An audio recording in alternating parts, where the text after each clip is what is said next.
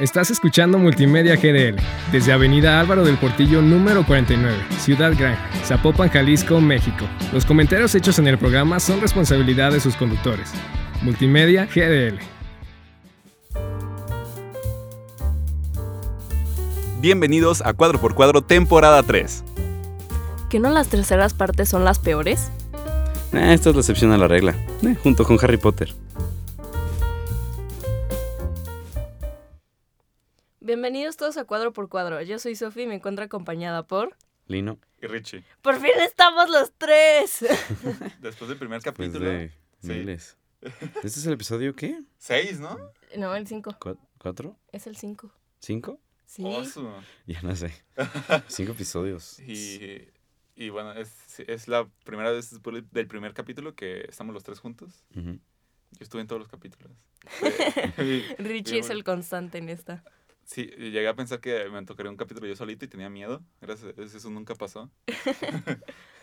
Pero bueno, el día de hoy vamos a hablar de las películas de los años 60. Ujú. Yes. A esta época, eh, tú, Sofi, le pusiste de título al video, digo, al capítulo Vaqueros, Música y Simios y Zombies. Sí. Es que, o sea, de que buscando de que películas de los 60 para referencia y todo, de que me encontré que era como la época donde había más west, o sea, de que muchos westerns clásicos salieron y aparte fue cuando también de que muchos musicales este clásicos salieron de los cuales pues hablaremos ahorita claramente. ¿Y pues zombies? también pues salió Ajá, El planeta de los Ah, sí, simios y No, no, La noche de los Ajá, La Noche de los Muertos Vivientes, esa no la vi. Yo llamaría esta época la época de los rebeldes. Ah, caray, ¿por Que, qué? de hecho, considero que esta, que si yo hubiera existido en los 60 yo definitivamente hubiera sido un gran director de, de la industria. Ala. Porque creo que en aquella época, sé, sé que son- sonaré, va a ser medio feo lo que voy a decir, pero siento que en esa época, en los 60 lo que llamaba la atención era hacer todo mal. Entonces, es de, ah, voy, a, voy a ir en contra de la, del Del dogma del cine y voy a hacer todo mal y eso va a ser una nueva corriente cinematográfica. Entonces siento que, que en aquella época era más fácil. Eh, iniciando por la Nouvelle Vague, esta se- también conocida como la nueva ola francesa, es un movimiento cinematográfico que nació en Francia en los años 60, bueno, en los 50 y tantos, pero en los 60 fue su apogeo, que este, la historia comienza de que era una revista llamada Cahiers du Cinéma, que era básicamente eh, eh, críticos de cine. Y todos los críticos de esa revista estaban de acuerdo en que el cine actual era una porquería este, y que había que reinventarse. Entonces dijeron, ¿saben qué? Vamos a agarrar dinero de donde sea y aunque sea poco dinero, vamos a hacer películas nosotros. Y los hicieron y de ahí salieron los directores de la novela como François Truffaut, Claude Chabrol, eh, creo que también Jean-Luc Godard y esta Agnès Barda. Creo que Agnès Barda, no me acuerdo si Agnès Barda sí era escritora de ahí o salió de otro lugar. Pero bueno, el punto es que eh, eran directores que querían cambiar el, el modus operandi. Eh, de François Truffaut, la más famosa es Los 400 Golpes. Es la más conocida. A mí no me gustó. se me hizo. se me hizo muy aburrida. Eh, el que sí me gusta mucho y que sí les super tienen que ver es Jean-Luc Godard. Hasta lo hice en su nombre God. creo que ese chiste ya lo había hecho en alguna vez. Pero bueno, Jean-Luc Godard es realmente el que yo creo que sí revolucionó el cine. Este, antes hacía un los directores eran directores, o sea, no eran no plasmaban su visión en las películas. Los estudios los contrataban, se hacían el trabajo más rápido, perfecto. Pero fue por ellos, por la novela, que se creó el cine de autor. Estos directores no se consideraban a sí mismos directores, se consideraban autores. Entonces, de ahí nació como esto de que, las, que el director implantara su visión en su obra. Y eso fue lo que cambió la industria. Aparte de también usar otros, como era eh, producciones de bajo presupuesto, lo que más se usaba era de que pues, en vez de luces artificiales, luces Ajá. naturales y más que todo rebotes. Y, y sobre todo cámara en mano se, se empezó a usar más. Jean-Luc Godard innovó con romper la cuarta pared. O sea, neta, es. Ay, es que neta ese güey. y fue en aquella época donde ya empezó el montaje a. Como les digo, Sí. en vez de un montaje con transiciones suaves, con transiciones que se pueden entender, aquí les valía y fue de. Ah, de la nada ya pasaron dos años. Y luego pasó tres horas. Y así, y sin Ujú. contexto. como les digo, es como... Siento que si yo hubiera nacido en esa época hubiera estado muy chido. Yo creo que si hubiera sido famoso. De que Richie, es que yo no soy famoso ahorita porque pues obviamente no soy de esta época. De que merecía nacer en otra. Pero bueno, este súper recomendada la nueva ola francesa. Tienen que, tienen que ver las películas, sobre todo Jean-Luc Godard. Y Agnes Barda también tiene cosas muy buenas. Es- François Truffaut también porque pues es clásico, siento yo. Digo, aunque no te O sea, guste mucho su cine, vi siento un- que por cultura Es que nomás tienes una que película verlo. que fue Los 400 golpes y me pareció aburridísima. ah, bueno, otra cosa es que sí innovaron con usar lentes más grandangulares, como Ajá. de 18 milímetros. Pero bueno, este, pasemos a La Dolce Vita. La Dolce Vita. Esta película es italiana y está muy densa. está demasiado, demasiado densa. Se trata de un tipo que tiene a su novia Ajá. pero no se siente cómodo con esa vida.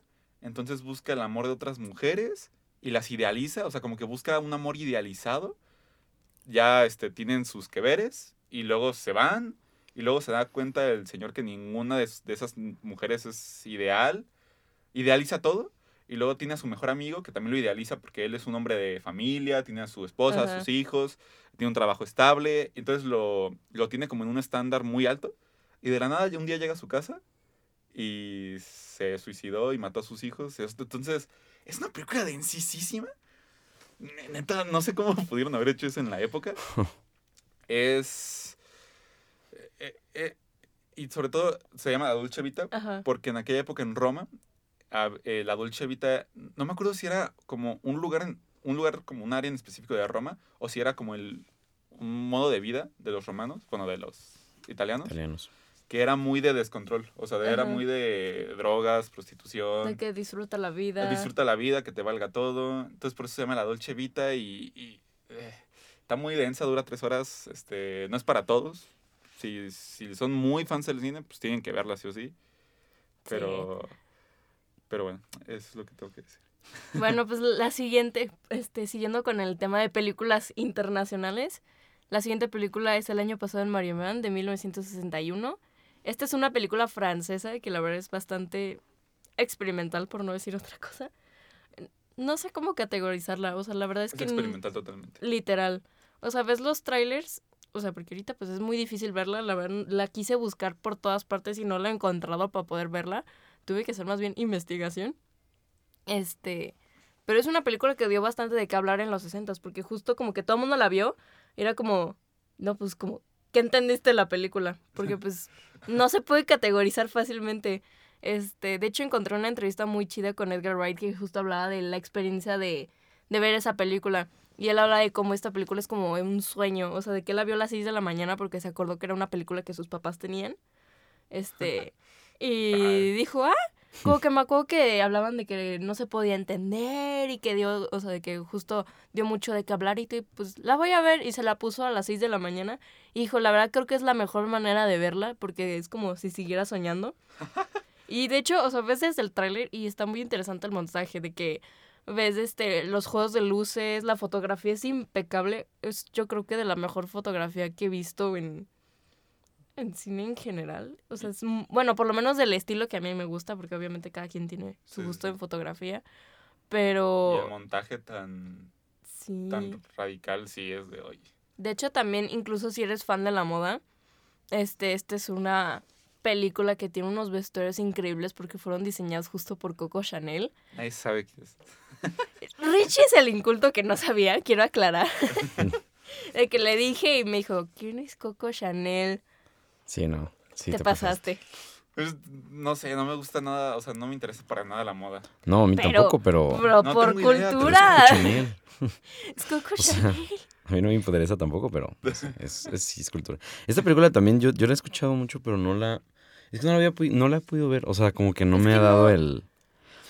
O sea, ubicas que hay veces que, que sí tienes una película en tu watchlist, pero simplemente como que Ajá. no tienes ganas de Sí, verla sí, en sí. ese momento. Y estoy esperando como el momento en el que ya como que me agarre la, la chispa de tengo que verla y verla en ese momento. No, no ha pasado, pero pues igual y después de este episodio la veo. Y, y es que aparte, lo que decían en anteriores episodios yo es que tenían que darle una oportunidad al cine de aquella época. Sí. Pero siento que justo esta época de los 60 es justo la época donde más encuentro difícil que la gente en general disfrute del cine de esa época. No, yo, no, yo creo al contrario, porque Es son que como muy, que son los- géneros muy diferentes. Ajá, O sea, hay es, mucho. es que de hecho justo... O sea, el, el cine mudo es más difícil ver. No, a mí, no, a mí me encanta.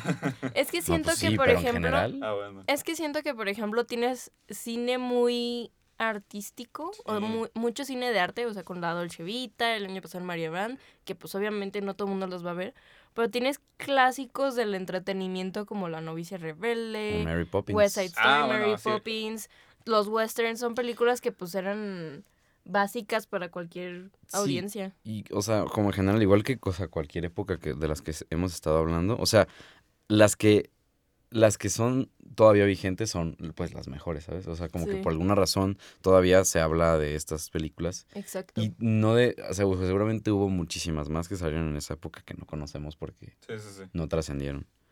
Entonces, yo digo que esta época, o sea, digo, no es la más, no es la que más, creo que, creo que los ochentas, Ah, es donde 70s y más- 80s más es donde...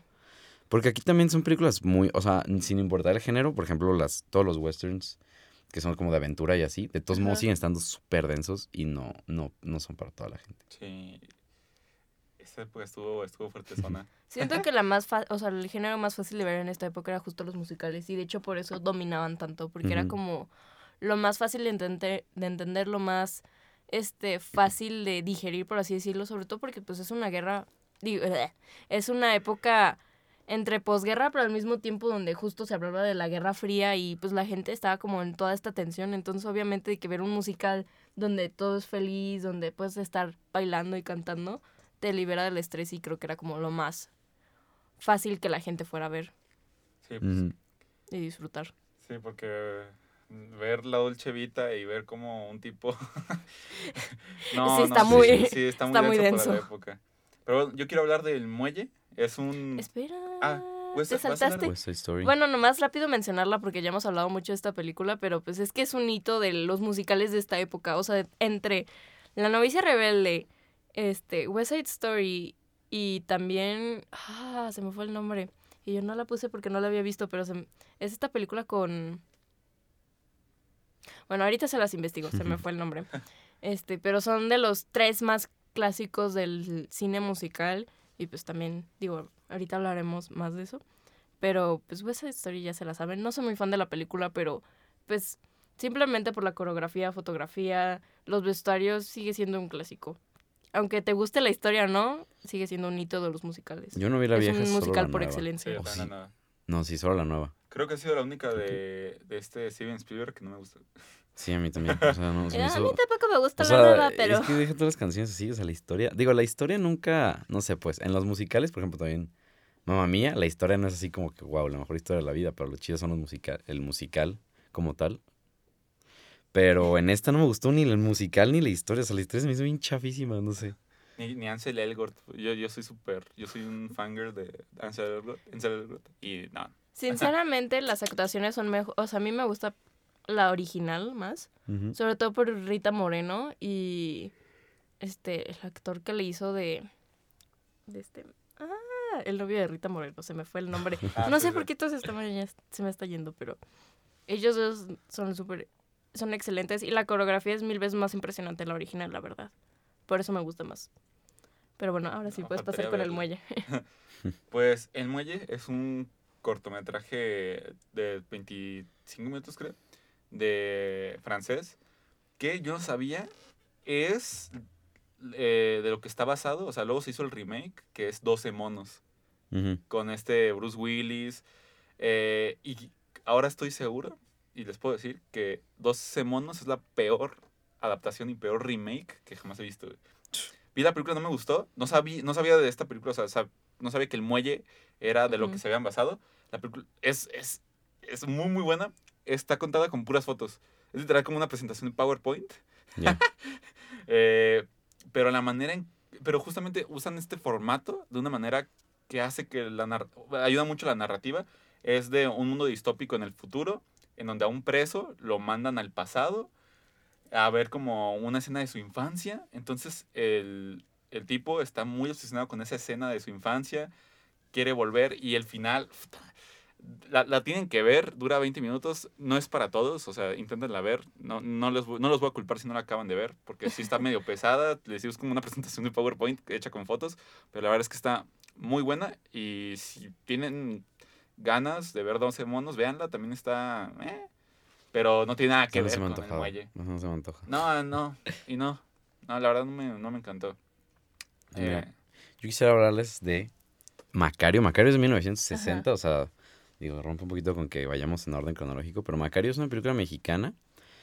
Eh, no es, ¿Ustedes lo han visto? no, ¿No? No, la de hecho ni que- siquiera Pues es que. Macario, Sí. ¿por qué no? Es como súper famosa, ¿no? Esa fue como la primera película mexicana de que viejita que vi. O sea, fue como, me la pusieron en la escuela, de hecho. o sea, es, es como de medio terror, pero no, no tanto. Es de un hombre que se encuentra con la muerte. De hecho, cuando vi, cuando vi el séptimo sello, o sea, cuando vi de lo que se trataba, dije, oye, pues es como Macario, ¿no? Pero obviamente nada que ver, nada que ver. Pero sí, un hombre, un hombre pobre se encuentra con, con, la, con la muerte y pues es como todo el, todo, pues, todo el, ¿cómo decir? Como toda la dinámica que, de discutir con la muerte, que ya, sí, igual se ha visto en ya varias películas encontrarse con la muerte, pero acá como que eh, el hecho de que sea, pues de aquí de México como que le pone mucha tropicalización del México de Sí. esa época.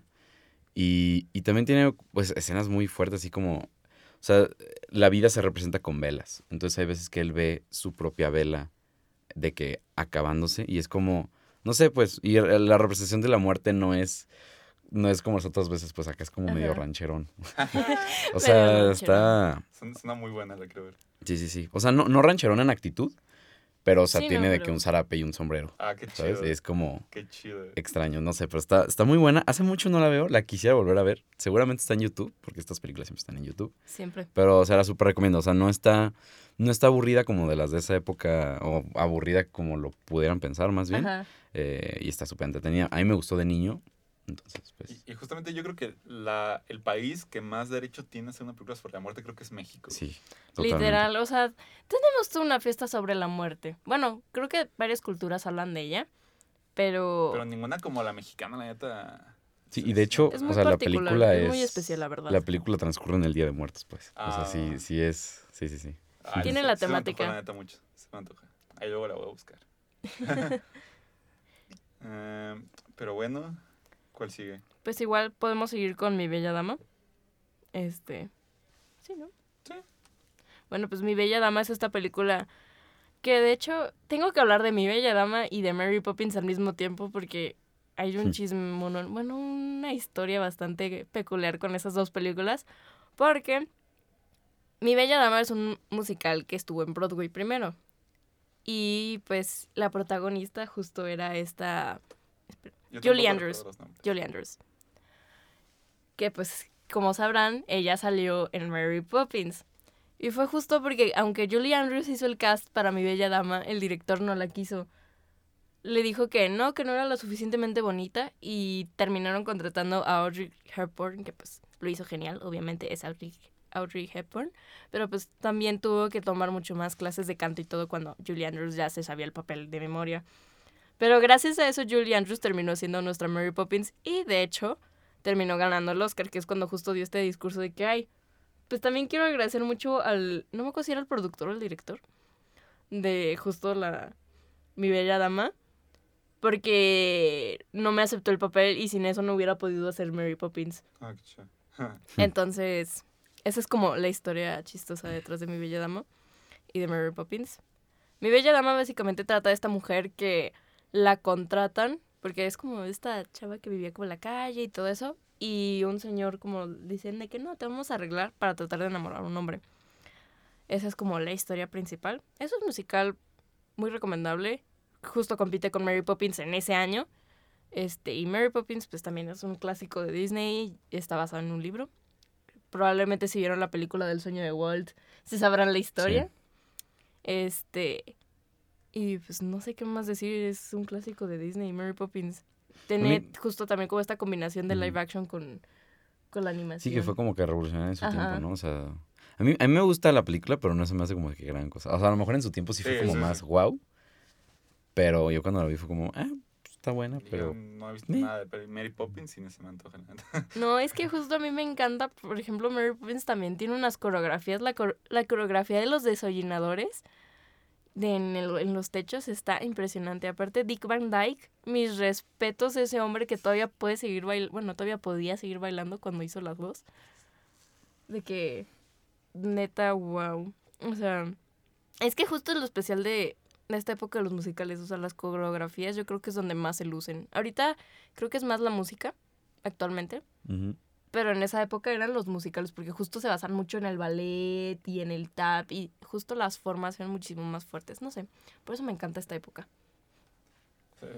Ay, güey. Vale, este, el tema se nos pasó muy rápido.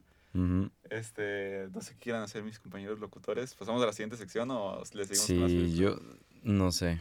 O es sea, que hay mucho que decir. Yo creo que podemos, por ejemplo, guardar eh, los westerns para un episodio Ajá. de puros sí, westerns. los haremos esperar un Y- poco. Jijiji. Y bueno, no, ¿qué más falta? 2001 Odisea del Espacio ya la mencionamos mucho en, en el episodio de, de Stanley Kubrick. Es que justo también esta época ya habíamos hablado de muchas películas Sí, famosas de la época, y todas las tanto de por Hitchcock.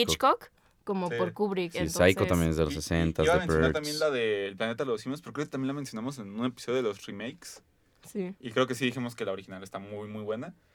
Entonces, este, creo que, creo que aquí podemos dejar el tema del día de hoy Sí. y pasar a, a la dinámica. Sí, para darle su tiempo y que todos ustedes Sí. sean mencionados y poder discutirlo más a profundidad. Sí, sí, sí. Pues bueno, la dinámica que puse en Instagram fue que pusieran eh, nuestros cubitos, que así se llaman nuestros fans. Sí, nuestros cubitos. Yo no sabía que teníamos nombre. Yo tampoco. Pues yo tampoco hasta el episodio pasado. Mi, mi primo nomás me lo mencionó un día. caray. Porque cuadro por cuadro, ya sé que es al Ah, cuadrado. Pero no, no me importan las matemáticas, son cubos.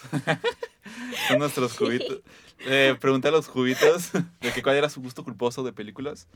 O sea, como la, la, la vez pasada fue Ajá. la película que, que tú amas, pero... No, la película que tú odias, pero todos aman. Ahora es la película que tú amas, pero todos odian. Sí. Este. ¿Ustedes se les ocurre alguna? Ah. Es que, no sé, es raro. O sea, yo... Es que no... Hay una así que me encante y que a todos, lo, od- a- o sea, todos odien, no.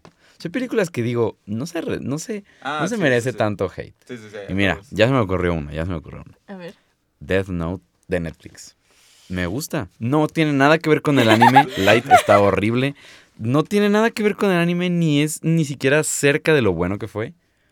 Pero no es tan mala. O sea, si se llamara, si se llamara otra cosa, o sea, si no se, si no tuviera, si no se llamara Light Taylor, o no es que también, no es que se- también se pasaron. O sea, si hubiera sido como una historia alterna con una Death una Note, historia dentro del universo. si no hubieran traído a L de una manera horrible, gritando como niña y, y, y no sé, como que enmascarado, ¿por qué está enmascarado? No es, no sé, o sea, como que no me gustó. En- como adaptación es horrible, pero como película no es tan mala. Te la compro, No es tan mala. te la compro. Bien. Está bien, está Bien. bien, está bien. Tú, Sofi. Yo no estoy segura qué tan gusto culposo sea. Este, digo, porque no sé qué tantas personas ubiquen esta película. Pero a mí sé que es una película que cuando la analizas como crítico de cine o desde estos puntos de vista, probablemente está toda chusca y no tiene sentido y demás. No, yo la amo, es una película de mi infancia, que es la de Él está encantada con Anne Hathaway. Ah. Está No. genial, se me hace No la súper visto. La La divertida. confundí con Desencantada, no, no lo vi. No, es Yo la- Ella está encantada. La es sobre... confundí con El diario de la princesa. El diario de la princesa, buenísimo. Y también es una joya, pero pues ese no es gusto culposo porque todo el mundo sabe que es muy buena película. Exacto. Exacto. Este, pero es esta película sobre esta chava que justo como que le dan esta bendición entre comillas cuando es bebé de que tiene que hacer todo lo que le digan. Ah, ya me acordé, ya sé cuál es, ya me acordé. ¿Ya? Sí, sí, sí, sí, sí. Ah, está buena, ¿no? Está muy buena, pero no, o sea, es que no sabía que tanta gente lo haga. Sí, no sé o qué sea, es tanto que- culposo sea. Mm, No sé, o sea, es como, pues, e- es, según yo, es como original de, o sea, es como de Disney Channel, ¿no? O es película Mm, no, así de según cine. yo esa parte.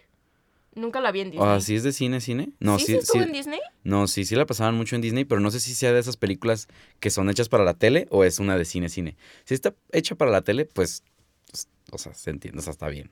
Pero si no, pues, no sé. no- eh, No a mí sí me gustaba como- cuando la veía. Estaba muy padre, yo amo esa película. Yo la verdad no vi con nada. Me acordé con eso que dijiste. O sea, no me acordaba del nombre, pero me acordé de eso que dijiste. Sí, es que De hecho, cuando creo que ya no la te- tengo en Letterboxd. No te voy a agregar. Eh, ¿No me tires en Letterboxd? No. Estoy ofendida. ok, Pues yo iba a, a decir que las mías eh, son todas las de terror tipo slasher, pero muy malas. O sea, Sí. por ejemplo, yo puse de ejemplo Freddy contra Jason. Me parece una Ajá. gran película. La amo, güey. Te lo juro, la podría ver mil veces. Me encanta esa maldita película. Sé que es una basura, sé que es una basura, sé que está malísima. A mí me encanta, pero no me. Ujú. O sea, pero. de- todo, y todas de ese género, o sea, todas las de Freddy Krueger, todas las de Jason, todas las de Halloween, aunque sean súper malas, me encantan. Todo lo que tenga que ver de terror de ese tipo me fascina. Por ejemplo, de hecho, alguien la puso, alguien en nuestros cubitos la puso por aquí. Este, la de. Ay, ¿cómo se llamaba? La de Chainsaw Massacre. O sea, la Sí. Masacre de Texas. Ajá. La, o sea, la que salió este año, bueno, el año pasado. Ajá. eh, él la mencionó como un gusto culposo. Y yo también estoy con él. M- Me gustó mucho. sé que es malísimo, pero me gustó. Yo no soy tan fan del terror. Sí. mm, no, o sea, siento. a mí, a mí sí me... O sea, últimamente, ¿eh? Yo siempre sí fui de que totalmente no terror. Y últimamente que vi los slashers como clásicos, tienen su encanto. Tienen su encanto. O sea, si entras como al, al plan que tienen, eh, o sea, como que, el- no sé, sí los puedes disfrutar, sí. Pues ya se me ocurrió otro, digo, no sé si podemos decir más de uno, pero Batman contra Superman a mí me gusta mucho. Se me hace muy buena. Y lo de, la, lo de. Marta, si se quejan de lo de Marta es porque no entendieron la película. O sea, totalmente. Es que. O sea, no. Es que está construido muy. O sea, porque puedo entender la finalidad de esa escena. Pero es que lo construyeron extraño. O sea, sí, lo hacen ver muy chistoso. O sea, puedo es- entender la O sea, se entiende la razón de por qué. Pero lo construyeron mal. Sí, lo, hicieron muy mal. Pudieron hacer que Superman haya dicho, salva a mi mamá. Y ya todo se hubiera entendido mejor. Salva a mi mamá y ya. Él se hubiera acordado de los flashbacks de su mamá y hubiera dicho, ah, mira, él también tiene mamá. Pero el hecho de que haya dicho. Save Martha, y luego se haya acordado de la tumba de Martha y diga, se llama igual que mi mamá, y ahora sí ya sean amigos, lo hace muy mal. Eso, eso Sí. es pésimo. Sí, sí tiene sus errores. problema, Pero a mí me gusta mucho la pelea, me gusta mucho que sí tengan como justificación de pelearse, me gusta mucho el traje de Batman, me gusta mucho todo. Lo que sí, que Batman eh, se la pase matando gente, eso sí no, eso sí muy mal, o sea, pésimo, es como lo, lo único que... Puedes, puedes cambiarle a Batman todo lo que quieras, pero lo único que lo hace Batman es el hecho que no mate gente. y lo que lo, lo ponen matando a 700 personas con explosiones. Eso sí está pésimo, pero no sé, yo la disfruto, eso me gusta. Mm, No, ahí sí te juzgo. Esa sí no te la compro. Sí, lo siento, ese sí es gusto culposo. Pero bueno, ahora vamos a leer lo que nos han puesto en nuestros cubitos. Dulce. Dulce Venganza es otra de terror. Muy buena. Sí. Este, es- lo, lo lo entiendo si no la conocen, ¿eh? Es una película súper underground de Netflix. Creo que Sí, creo que no lo es de una... Rápido es de una chava que se va de vacaciones ella solita a un bosque. Eh, unos tipos la terminan violando. Ah, ya sé cuál y el es. fantasma de la, de la chava se venga de todos, e- de todos quienes la violaron. Está muy buena la película. Este, Chappie, ubican la de Chappie, la del robot. Sí, sí. No la vi, yo no la vi. Esa es muy buena. No lo ubico. Sí, Sí, el no sé- direc- no sé es, por qué la es del puso. mismo director de District 9. Ah, ¿neta? Es el Ah, mismo, entonces la voy a sí. ver. Es muy buena. Chappie es buenísima. A mí me No, gusta o sea, yo, yo no sabía que era odiada, entonces quizás... Pues yo tampoco sabía que era odiada. quizás Pues no a lo mejor nomás tiene pena de decirlo. Ajá, quizás. No tengas vergüenza, amigo. Sí, no tengo vergüenza. Es buenísima, Chappie. Eh, ¿Dónde están las rubias? Buenísima. Ah, ¿cómo, cómo sería culposo sí, eso? sí, sí. Eso sí se pasó. Eh, la masacre de Texas. Eternals, estoy totalmente contigo. Yo amé Eternals. La de Marvel. Eternals, Yo me dormí Yo el hasta sueño. este día sigo sin ver esa película. a mí me encantó. A mí me encantó mucho la siesta que metí en el cine cuando la vi. A mí De me verdad, gustó es de las mucho. pocas películas que de verdad volteé con. Fui con unos amigos y volteé con ellos y. ¿Cuánto llevamos ya? Por favor, que se acabe ya. Lleva años. Yo creo que era muy buena la idea. Y está bien que se hagan películas diferentes de Marvel porque cuando es lo mismo que flojera. Sí. Pero. No sé. Sí, es que- sí le metieron demasiado. Yo Si como- hubiera- yo pienso que hubiera estado mejor que el villano sea como. O sea, suena raro, pero que el villano sea como un concepto, ¿sabes? Ok. No sé. Sí, o sea, que, que el villano no sea un, Estaría muy un sentinela, que, de un sentinela, un celestial. O sea, que el villano sea, no sé, sea eh, la guerra, no sé. O como en, como en Wonder Woman. Wonder Woman era muy buena hasta que sacaron a literalmente un Sí. dios que era Ares. Y, eh, y ahí ya la, ahí Lider- rompió un poquito con 100% la de idea. acuerdo. Sí, pues sí.